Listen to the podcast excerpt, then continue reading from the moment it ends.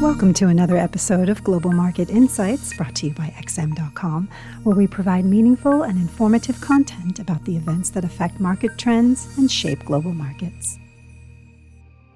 This is the Daily Market Comment podcast here at XM.com for Friday, January 21st by Mario Hadjikyriacos. I'm Christina Marujos. The stock market just can't shake off the blues. Wall Street took another sharp hit yesterday as investors continue to unload riskier assets and rotate into safe havens to insulate their portfolios from any further downside. All this mayhem started with worries around the Fed raising interest rates at a faster clip, but that's no longer the driving force. Treasury yields have been falling for most of the week as traders hedge, and yet equities keep leading. Hence, there is no clear catalyst behind the sell off anymore, aside from the fear of further selling itself itself. This classic flight to safety is the type of move you would expect to see when market participants are worried about something huge, like a Russian invasion of Ukraine, not the Fed trying to raise rates into a solid economy. But if that was the case, oil and gold prices would be going berserk, which hasn't really happened.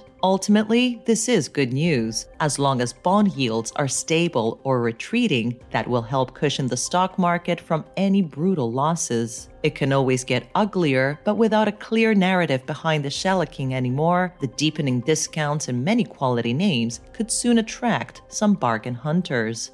In the FX spectrum, the defensive Japanese yen has been the clear winner this week, capitalizing on all the risk aversion and the pullback in global yields. The US dollar has been choppy in recent sessions, but is still headed for solid weekly gains against the euro and sterling, both of which tend to underperform in periods of market stress.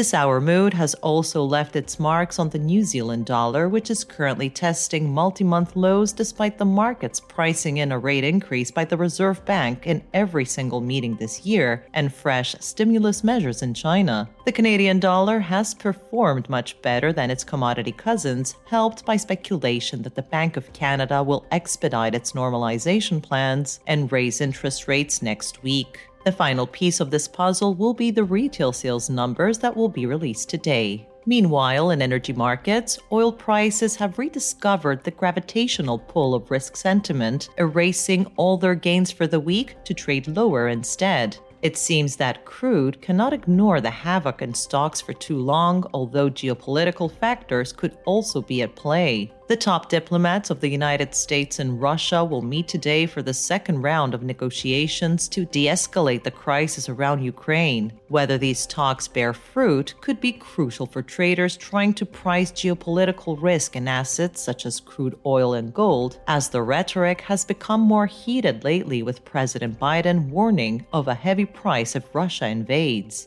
There isn't much else on the economic calendar today. Instead, markets will turn their gaze to next week's events, which feature central bank meetings in America and Canada. Finally, it is worth noting that Netflix shares are trading lower by a stunning 20% in pre market trade after the streaming giant warned of a slowdown in subscriber growth during its quarterly earnings call. Thank you for listening to the Daily Market Comment podcast at xm.com. Have a great weekend. Thank you for listening to another episode of Global Market Insights brought to you by XM.com. For more in depth technical and fundamental analysis, be sure to visit www.xm.com forward slash research.